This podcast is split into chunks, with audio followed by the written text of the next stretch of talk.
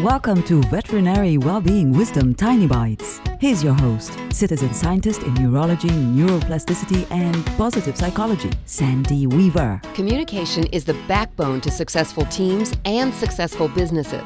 When communication is clear, complete, and plentiful, misunderstandings are far less likely to happen.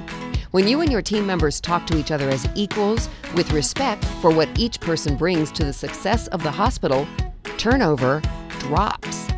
When you and your clients talk to each other as team members in the care of their pet, referrals happen. When your internal voice reminds you how good you are at veterinary medicine and leading a team, you and the hospital thrive. For tools to create more success in your life, visit centerforworkplacehappiness.com. Want more tiny bites of veterinary well-being wisdom? Subscribe to the podcast and share it with your friends. And there's lots more at centerforworkplacehappiness.com. Here's to your well-being, one tiny bite at a time.